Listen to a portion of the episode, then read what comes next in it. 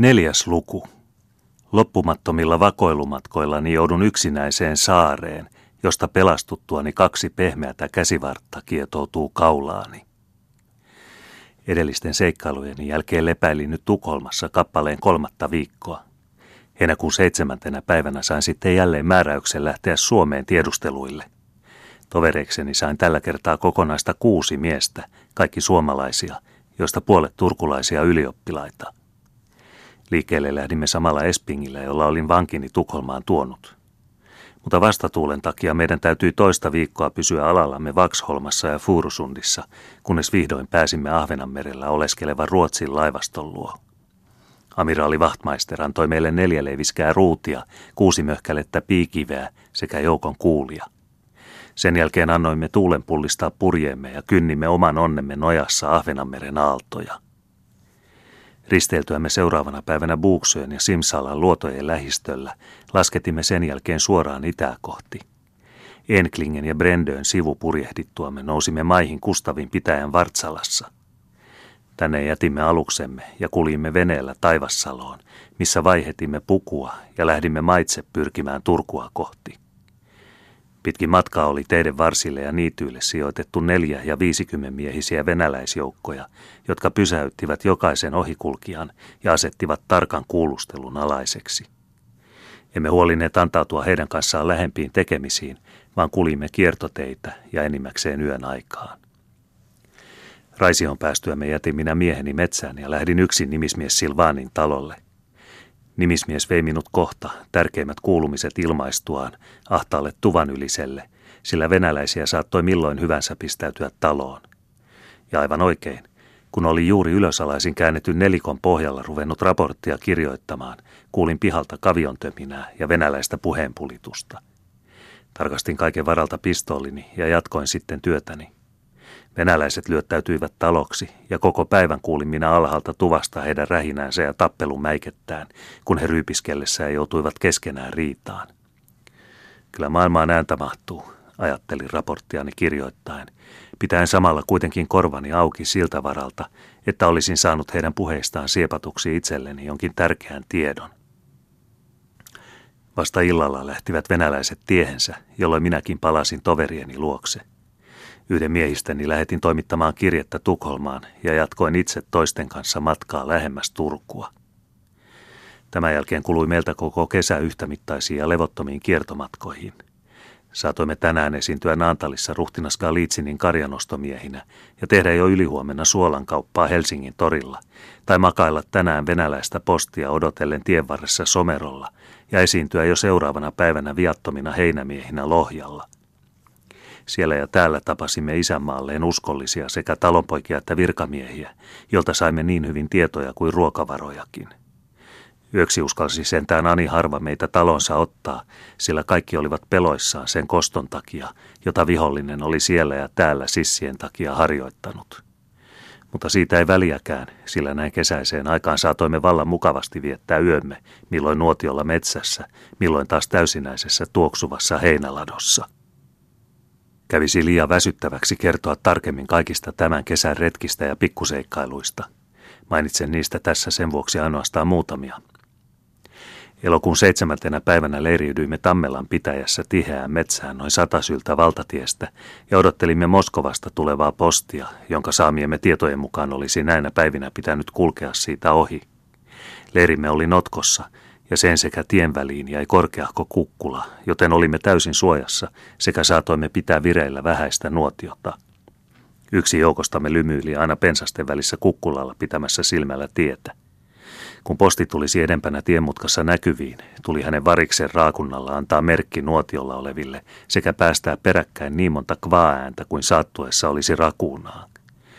Me toiset kulutimme sillä välin aikaamme loikoille nuotiolla sekä tarinoiden ja syöden porossa hautomiamme nauriita, joita tullessamme olimme muutamasta naurishalmeesta varanneet kokonaisen kantamuksen.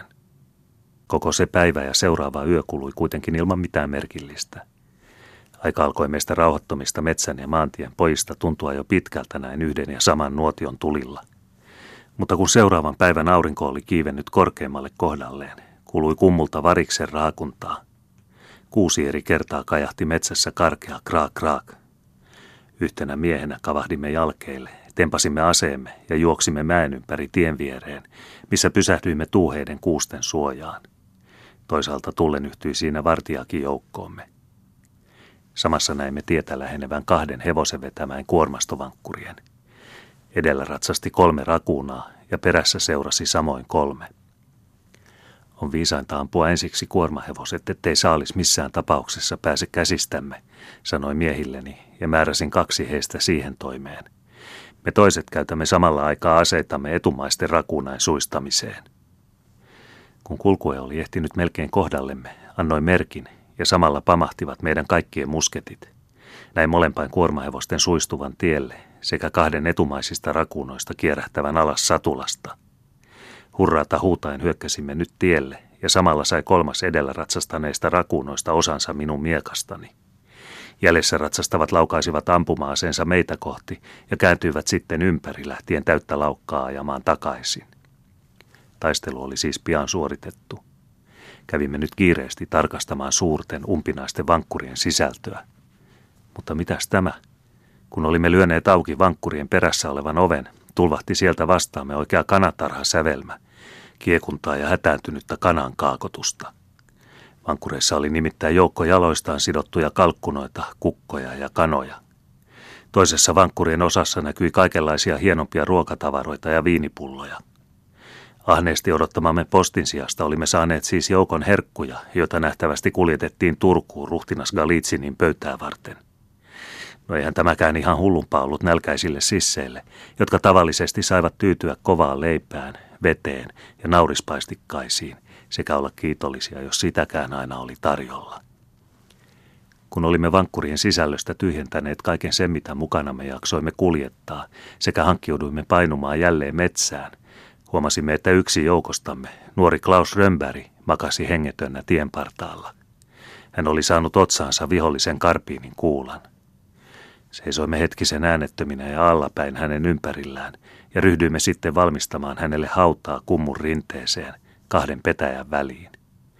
Kun olimme laskeneet toverimme aseeneen sinne havuvuoteelle, siunasin minä haudan, minkä jälkeen yhteisesti veisasimme virren ja peitimme haudan. Yksi miehistä leikkasi toisen petäjän kylkeen ristin sekä vainajan nimikirjaimet. Kun palasimme tielle kantamuksiamme korjaamaan, juolahti mieleeni muuan asia. Otin oitis poveltani palan paperia ja kirjoitin siihen nopeasti sanat.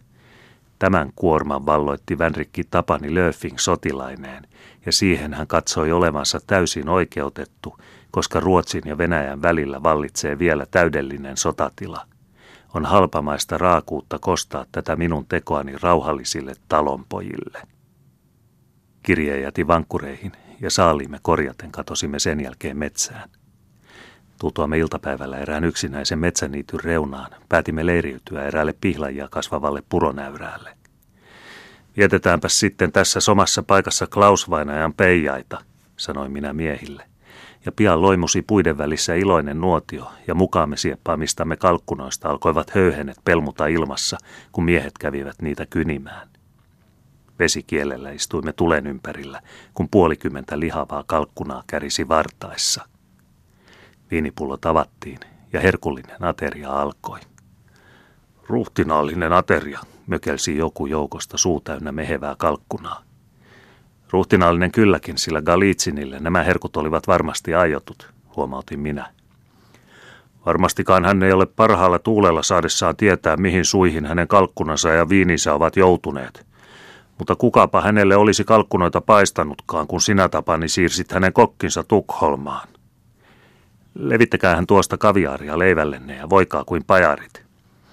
Galitsinin maljatoverit sillä paitsi tätä ihanaa ateriaa ansaitsee hän sen siitäkin syystä, että koettaa pitää yllä järjestystä ja hillitä sotilaittensa ilkivaltaisuuksia. Kuulittehan viimeksi Raisiossa ollessamme, kuinka hän keväällä oli hirttänyt muutamia upseereja, jotka olivat rahvaan keskuudessa harjoittaneet julmuuksiaan. Kas sillä lailla. Siitä hän ansaitsee vielä toisen maljan. Jos hän sitä tekisi ahkerammin, niin ei meitä sissejä tarvittaisikaan muuhun kuin kalkkunoita paistamaan. Eläköön ruhtinas Galitsin. Risteiltyämme ympäri Varsinais-Suomea ja läntistä Uuttamaata saavuimme syyskuun alkupuolella mietoisiin. Täällä yövyimme erääseen yksinäiseen metsätorppaan. Yön aikana jutteli talonväki meille muun muassa Mahalan Mikosta, joka oli pitäjän rikkain talollinen sekä samalla tavattoman vihainen sisseille ja muille, jotka vielä sotaa kävivät. He sanoivat hänen pitävän koko pitäjää pelon vallassa. Vai on hän sellainen porho? Täytyypä pistäytyä häntä huomenna tervehtimään, sanoin minä. Lähdin siis seuraavana päivänä matkaa jättäen toverini torppaa levähtämään edellisten päivien monien jalkavaivojen jälkeen. Mahalaan tultuani menin tupaan, jossa isäntä itse veisteli uunin luona jotakin kalupuuta. Hyvää päivää, Mikko, tervehdin minä ja istuin penkille. Hetkisen katsoi isäntä minua tuuheiden kulmien saalta ja ärähti sitten. Kuka ja mistä sinä olet? No etkö sinä Mikko minua tunne, vaikka minä tunnen sinut ja emäntäsi ihan esivanhempianne myöten, vastasin minä, sillä torpassa oli lähtiessäni ottanut selon Mahalan isäntävään sukujuurista. En minä ainakaan muista sinua koskaan nähneeni, sanoi isäntä. Vai niin, koska sinä et halua minua tuntea niin hyvästi sitten, oli minä närkästyvinäni ja lähdin ulos. Isäntä tuli perässäni pihalle ja sanoi, kuulehan tuota, kuka sinä sitten oikeastaan olet? Katsottuani häntä hetkisen kiinteästi silmiin vastasin. Olen Tapani Löfing, vänrikki hänen majesteettinsa kuningas Karle 12 armeijassa ja liikun täällä tiedusteluilla. No niinpä palatkaa taloon saamaan suunavausta. Mutta osaatteko pitää omana tietonanne sen, mitä minä teille nyt ilmoitin, kysyin minä. Mahalan Mikkoa ei ole ennenkään tyhjistä kierräilyistä syytetty, sanoi hän kätensä ojentaen. Oikeille Suomen sotilaille en ole koskaan ollut nurja, vaikka joutavan päiväisiä vihollisen härnäjiä en kärsikkään. Palasimme siis hyvinä ystävyksinä tupaan, jossa ukko komensi emäntänsä laittamaan vieraalle ruokaa. Itse kaasi hän minulle nurkkakaapissa olevasta pullosta ryypyn. Emännän kuulin uuniluona häiriessään tiedustelevan hiljaa mieheltään, kuka minä olin, mihin isäntä kuului vastaavan, että oli muuan hänen vanhoja tuttaviaan. Syötyäni ilmoitti isäntä, että Lehtisen kartanossa majailee komennuskunta venäläisiä ja että hän on luvannut myydä koiranpenikan komennuskunnan päällikölle, kapteeni Losaakoville. Jos siis minä haluaisin tutustua tähän joukkokuntaan, niin voisin lähteä hänen kanssaan viemään penikkaa ja olla olevinani hänen renkinsä. Minä en epäillyt enää ollenkaan isännän luotettavaisuutta ja suostuin mielihyvin hänen ehdotukseensa. Lähdimme siis oitismatkaan Isäntä itse nousi hevosen selkään, mutta minä kävelin hänen rinnallaan ja kannoin käsivarrellani koiran penikkaa. Perille tultuamme menin isännän kanssa kapteenin luokse, missä meille tarjottiin ryypyt. Kapteenin ja hänen luutnanttinsa välisestä keskustelusta, joka luonnollisesti kävi venäjäksi, sain siepatuksi tietooni pääasiallisimman sisällön viimeisestä armeijalle annetusta päiväkäskystä. Ulostultuani juttelin pihalla olevien sotamiesten kanssa – Silloin lähestyi meitä talliluota eräs talon rengeistä, jonka hämmästyksekseni huomasin entiseksi Turun läänin jalkaväkirykmentin sotilaaksi. Olin nähnyt hänet kapteeni Andersenin komppaniassa ja oli hän luultavastikin palannut kotiseudulleen Pälkäneen tai Isonkyrön taistelun jälkeen. Sen pahempi näytti hänkin tuntevan minut. Kun sain tilaisuuden lähestyä, häntä pistin sotamiesten huomaamatta hänen käteensä pari karoliinia ja samalla kuiskasin, että hän ole tietävinäsi mitään – Mitäpäs minä, kuiskasi hän vastaan. Mahalan isännän tultua lähdimme kartanosta ja minä päätin mennä täältä suoraan Vehmaista ja Taivassalon puolelle, saadakseni tavata siellä arentimies Fingerruusia, joka oli minun hyvä ystäväni ja jolta olin ennenkin saanut tärkeitä tietoja. Isäntä lupasi toimittaa sanan tovereilleni, että he omia aikojaan pyrkisivät Lahden yli Vehmaisten puolelle, missä sitten tavattaisiin Lahden rannassa. Erästä Lehtisen kartanon torpasta lähti kaksi nuorta miestä soutamaan minua Lahden yli. He laskivat minut maalle muutamalle matalakallioiselle rannalle, vakuuttaen, ettei siitä ollut enää pitkälti Lahdenrannan taloon. Annoin heille Karoliinin miehen soutupalkkaa, minkä jälkeen he lähtivät takaisin. Minä sen sijaan lähdin astelemaan päinvastaiseen suuntaan. Mutta kuinka hämmästyinkään, kun noin parisataa askelta kuljettua, niin aukeni leveä salmi eteeni. Minut oli siis katalasti jätetty saareen.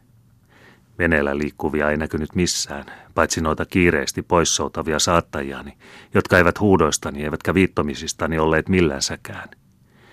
Minun ei auttanut muu kuin niellä kiltisti harmini ja ruveta miettimään muita pelastuskeinoja. Palasin mantereen puoleiselle rannalle, mutta yhtään ihmistä en nähnyt salmen takana liikkuvan. Etäämpänä näkyi kyllä jonkin talon tai torpan katot, ja huutoni olisi mahdollisesti kuulunut sinne saakka, mutta ainakaan ensihädässä en siihen keinoon aikonut turvautua, sillä hädässä huutaminen on minusta aina ollut vastenmielistä. Parasta oli siis laittaa olonsa saarella niin mukavaksi kuin mahdollista ja odotella, kunnes näköpiiriin ilmestyisi veneitä.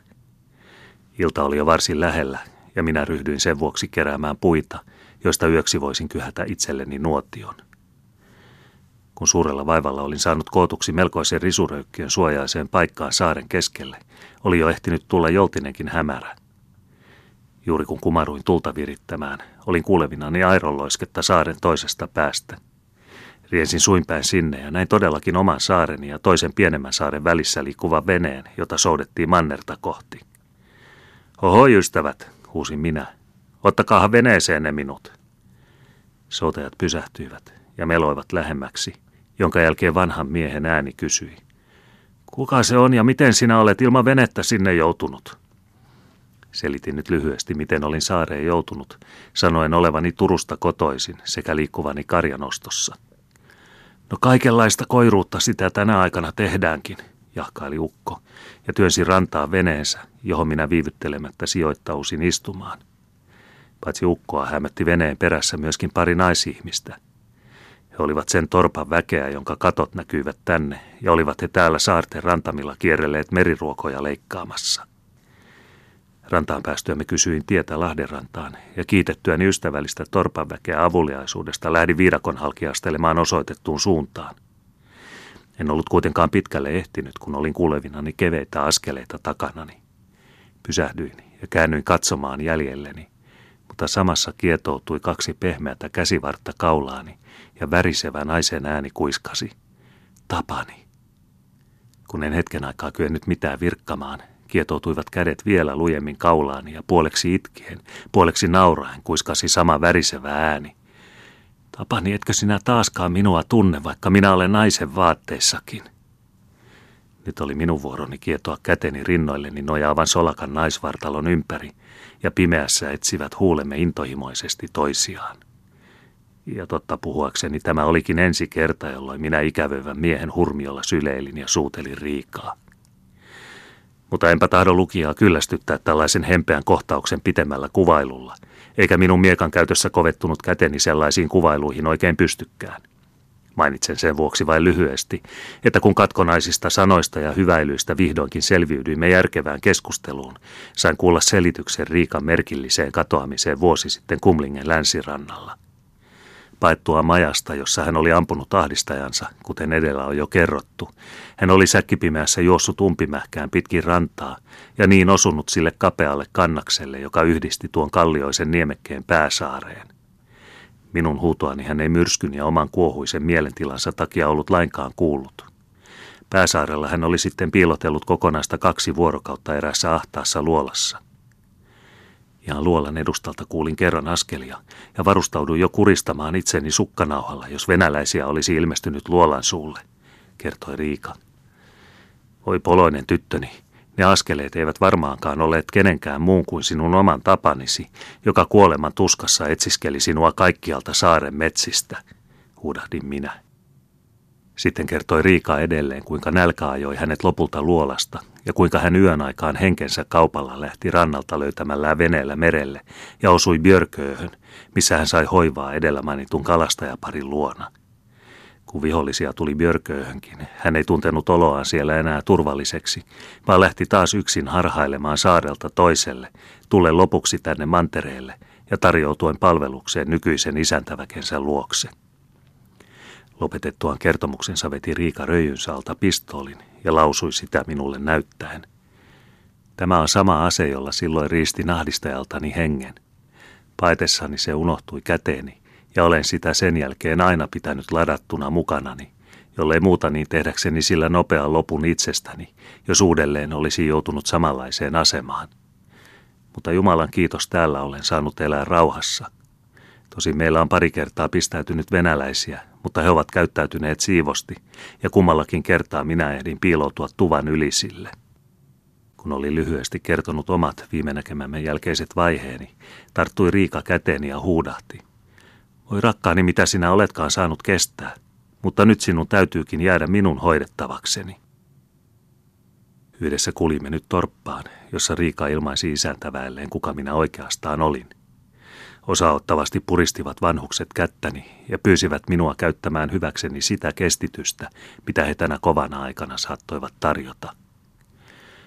Itsekin olen vanha sotilas, lausui Jukko, vaikka vihollista vastaan en ole enää jaksanut käydä. Mutta poikani oli mukana ja hän on kuuleman mukaan kaatunut pälkäneellä. Riika on meillä sen jälkeen ollut ainoana lapsenamme ja mielellämme pidämme hänet edelleenkin luonamme.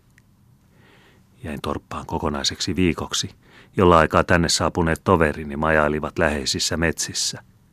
Täältä toimitin Tukholmaan kolme eri kirjettä, nimittäin Kreivi Tobelle, amiraali Wachtmeisterille ja neuvoston sihteerille Abram Draakelle, kertoen kussakin kirjeessä kaikki viime aikoina tietooni tulleet seikat.